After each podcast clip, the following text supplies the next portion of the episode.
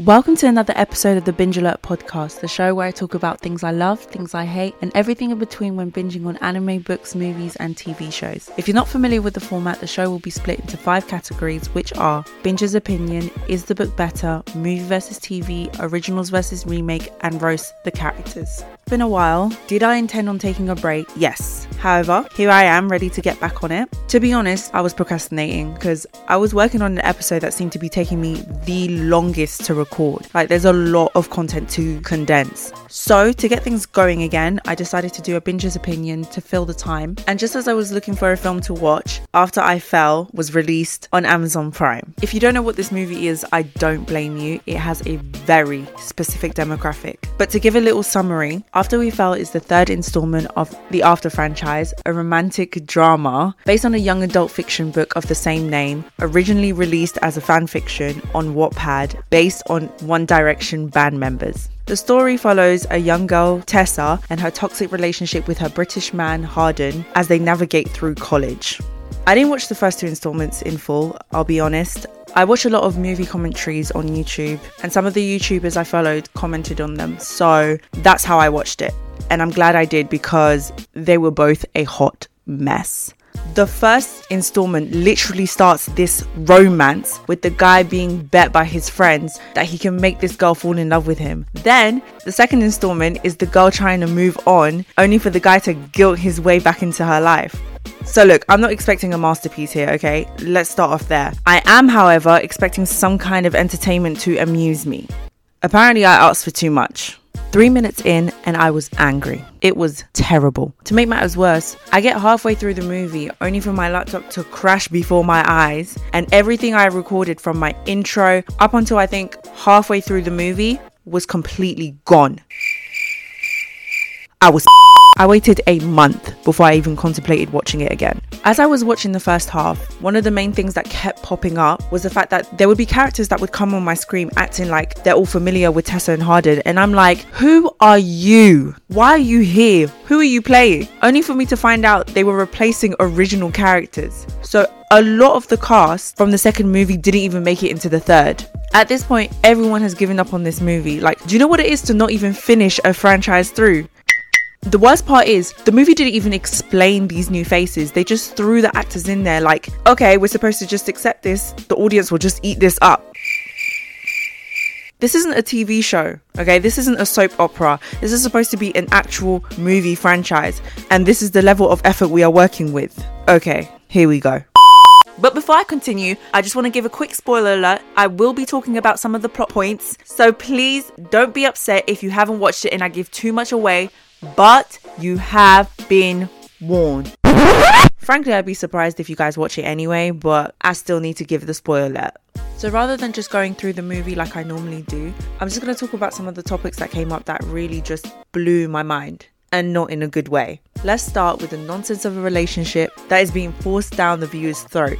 Right off the bat, we have Hardin playing Houdini for nine days after having an interaction with Tessa's dad. There was no call, there was no email, there was no letter through the post for nine days. Unless there was no connection to your phone, unless you were dropped in the middle of the desert, unless you fell in a black hole. I don't see how you can comfortably leave our home and not have some form of communication with me for nine days. And then you expect me to be okay with it. On top of that, the first thing you do when you are finally in my presence is give me attitude. He was trying to make it seem like he did her a favor by coming back, like she should be grateful. Then he learns at the same time as the audience that Tessa's boss from the previous movie offered her an opportunity to work in Seattle, which is her dream job and her dream location, and she accepted. And of course, he's upset. I mean, at this point, he's lucky she's telling him. With everything that they've been through, he is lucky. Because I would have been like, I told you, didn't I? You should feel privileged that I'm telling you a week before I leave. To be honest though, if it was me, best believe it, I'm not gonna say anything. I would not have said not one word. I would have packed my bags and left because I don't even understand why he's upset. Because literally, in the next breath, she says, Come with me. Why is he talking about how she's making all these plans with no place for him and how he wanted them to both move to London together? My guy. She said, Come with me. And what's this talk about moving to London? Do you know how far London is? I don't know exactly where they live, but if they're close enough from Seattle in the US of A, okay, they are far from London. She's just asking you to move down the road to Seattle. You're asking her to cross the Atlantic Ocean. It's not the same thing. And does he not remember how they started this relationship? And you wanted to drop everything to forget her family, her friends, her hopes, her dream career, to go to London and do what? Because his excuse for not going to Seattle is that there's nothing there for him. But you studied in the US of A, so I'm sure you'll find a job in the US of A, which he did, by the way, but we'll get to that later. So I don't understand how you don't understand why she wouldn't want to drop everything and come to London. And the audacity of this guy to assume that she knew his plans for them. Like they had a conversation like two grown adults. Like, no, this is the first time she's hearing about this. So is Tessa a mind reader now? Is this what we're doing? Are they even in a relationship for each person to be making life changing decisions like this, yet Without even telling the other person until the week before. And Tessa hasn't even graduated yet. I think she's like a year or two below him. So so now she must transfer her credits. The, the stress, the time, the headache. Not for you the constant inconsistency of this boy, but he wants her to make such a permanent change in her life. At this point, we are only five minutes into the movie. I don't get how this relationship lasted two movies. I, I don't understand how they got here. And she's annoying me. Her energy towards him is so low. I needed her to be on at least a seven, but she's on a minus 25. Because later in the movie, she's talking to Hardin's stepbrother, thinking about moving to London talking about, oh, I'm just going with the flow. No, child, you're not going with the flow. You are drowning with the tide, okay? Ready to rush you over and drown you. Stop it. And let's be real, that's her energy throughout the entire movie. Like she has given up on everything. Even when she's supposed to be mad, she's on a minus. And I don't get it in my mind, the actress has given up on her role. Like she's checked out of her own movie. It felt like she thought they were just doing a walkthrough, and the director was just like, "Yeah, we'll just keep this. Moving on to the next scene." As I mentioned before, it turned out that Hardin was also offered a job in Seattle because somehow the boss and Hardin have relations, and he turned it down for no valid reason. The boss literally said he could do whatever he wanted and he would get paid for it, and he said no. Now, do you love her or not? Because you know Seattle in general has been a dream of Tessa's, you had the opportunity handed to your overprivileged self on a silver platter and you still said no. If you really loved her, if you were truly trying to be a supportive boyfriend, you would have made the effort to go to Seattle because she's literally begging you at this point. She is begging you in her monotone voice to come with her. I mean, my girl is pouring out her monotone heart, telling you that she's been dreaming of living in Seattle, dreaming of this job, and you being there would make it better. So, are you really trying? The least you could have done is tried it out for a few weeks. And to put the icing on top of this delusional cake of a relationship, Hardin and his disrespectful self wants to question Tessa, thinking that the reason she's going so hard for Seattle is for a guy that she met during her summer placement in the previous movie. Did you not just hear the last 35 minutes of me telling you that it's been my dream to move to Seattle since I was a child? Are you okay? So now every decision I make must be because of a guy. You automatically just assume that I'm moving to a whole different place for a guy that I met last summer.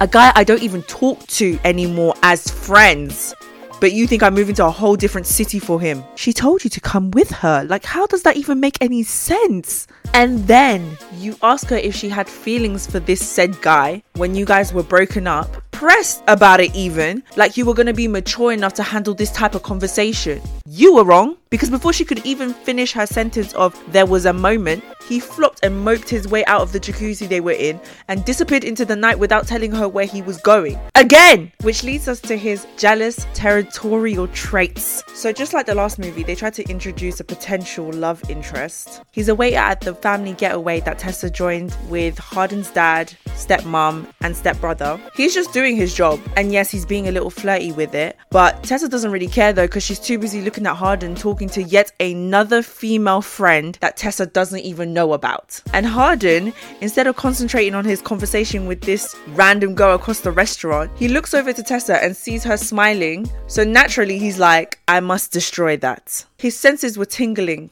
because she looked too happy. Tessa is just trying to make her order. He's not gonna bang her right there on the table, like seriously. Meanwhile, she's trying not to take herself from a minus 25 to a minus 19 because you wanna key, key, key with every female friend that you have or have not slept with. So, why are you giving this energy? Purposely barging into this waiter, like acting like he's a peasant to be waiting on you hand and foot. What do you mean, can you come back when I'm ready? Are you paying the bill? And then you're mad the next day because this guy wanted to keep in touch after being there for her after you disappeared again. So you get to be friends with every girl you done slept with, but she can't make friends. And besides, she looks like she has more energy with this guy than Hardin anyway. So please, at this point, he truly believes every guy wants to sleep with Tessa.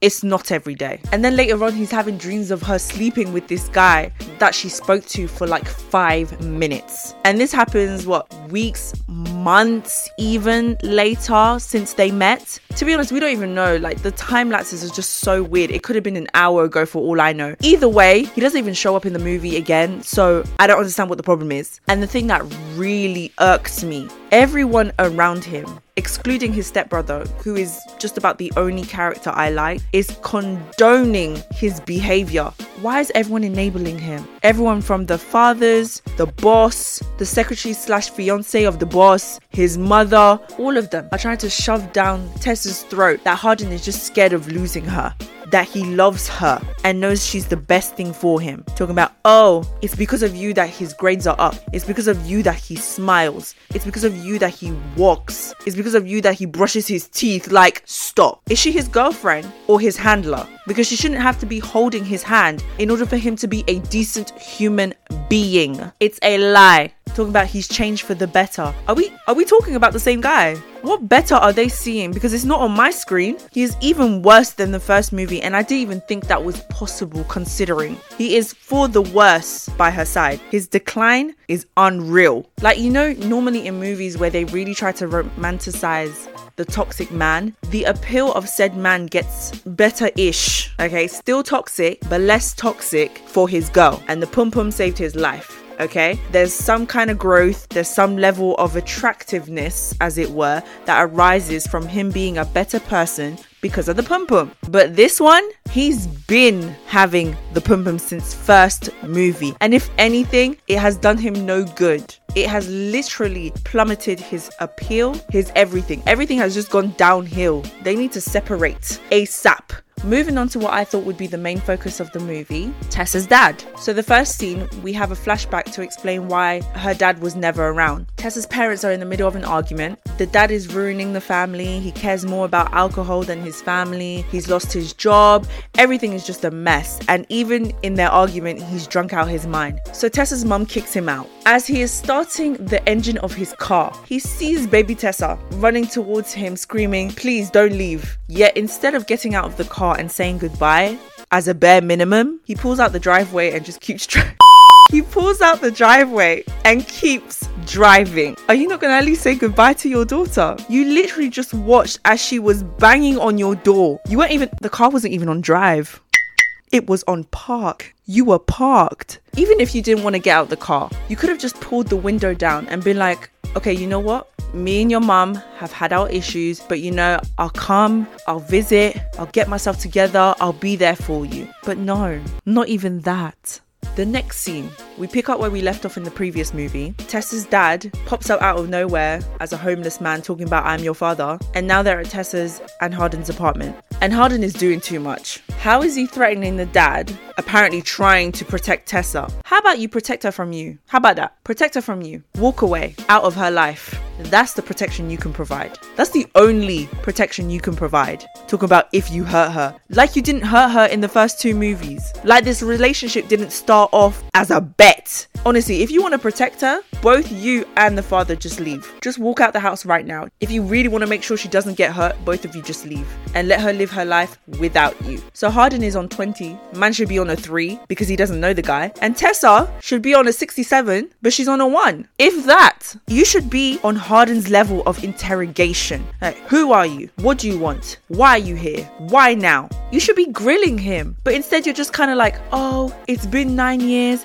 but it's good to see you. Here's some shelter shelter, here's some food, here's some clothes, make yourself comfortable like he's not a stranger. He is a stranger. Let's be clear. He is practically a stranger. You are allowing a stranger to come to your house. You don't know this man, and yet you gladly let him into your house into your home, I'd probably have left him on the street or at least set him up in a hotel and then be like, okay, Hardin, let's go home. And I wouldn't even think two ways about it because I don't know you. You're not coming to my house. Okay, fine, we can go have dinner, but you're not coming to my house. Then fast forward to Hardin's bonding with Tessa's dad via drinking at a bar, only for them to get into a fight and Tessa being called to pick them both up. How is Hardin complaining about whether or not the dad is still drinking, but you walk into a bar with him to drink? And because of this one drink and a punch in the face for Tessa's honor, now Hardin is a golden child in Tessa's dad's eyes talking about he's a solid guy. So now we have the dad who doesn't even know his own daughter vouching for a guy who literally became a drinking buddy to an alcoholic within five minutes. But he's a solid guy. And once again, Hardin has made Tessa angry, but we don't know that she's angry because she's still on the minus. I need you to bring some bass. I need the bass to your throat, okay? I need volume. I need you to come stronger than this because I don't understand. Because now they're just gonna be like, oh, okay, she's cool with it. She's gonna accept it because she accepts everything. No, kick your dad out and leave Hardin. Simple. And then after all of that, after that one scene of bonding, the father is nowhere to be found after leaving the next day.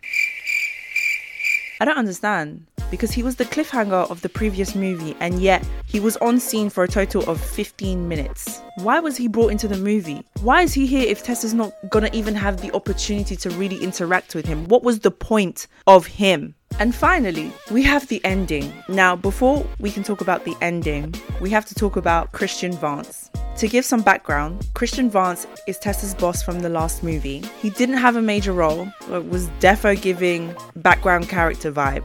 For some reason, in this movie, he became very intertwined I would say, with Hardin and Tessa, which I did not understand at all. Because, like I said, he was a background character.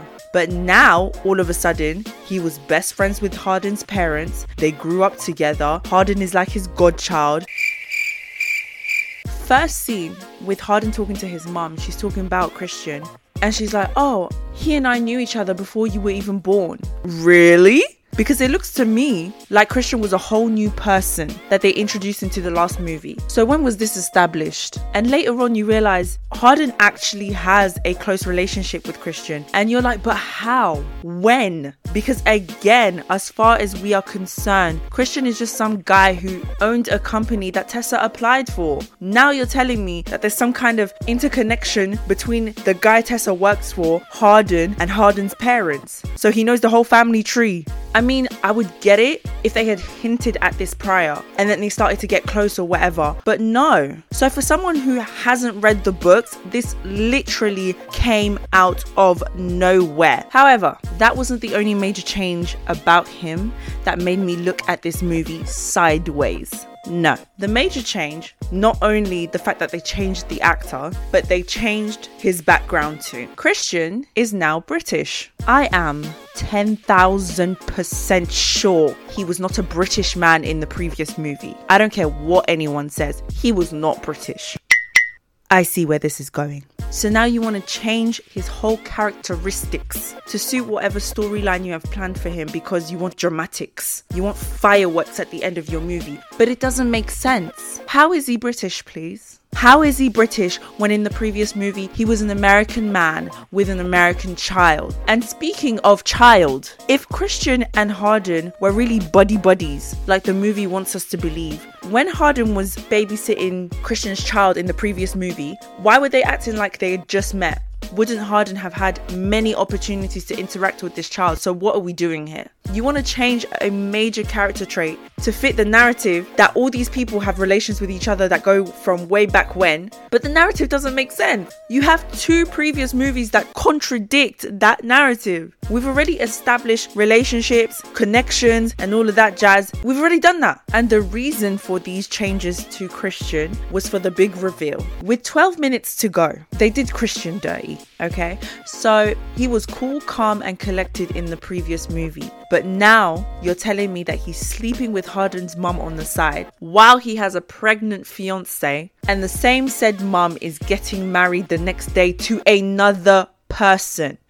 They wanted to get caught. Hardin's mum left her house for Tessa and Hardin to stay at, and she was gonna stay at her husband to be's house next door. So why did you think it was okay to have the sex on your kitchen counter when you know your child and his girlfriend are sleeping upstairs? Neither of you were even meant to be in that house. Miss, you are getting married the next day.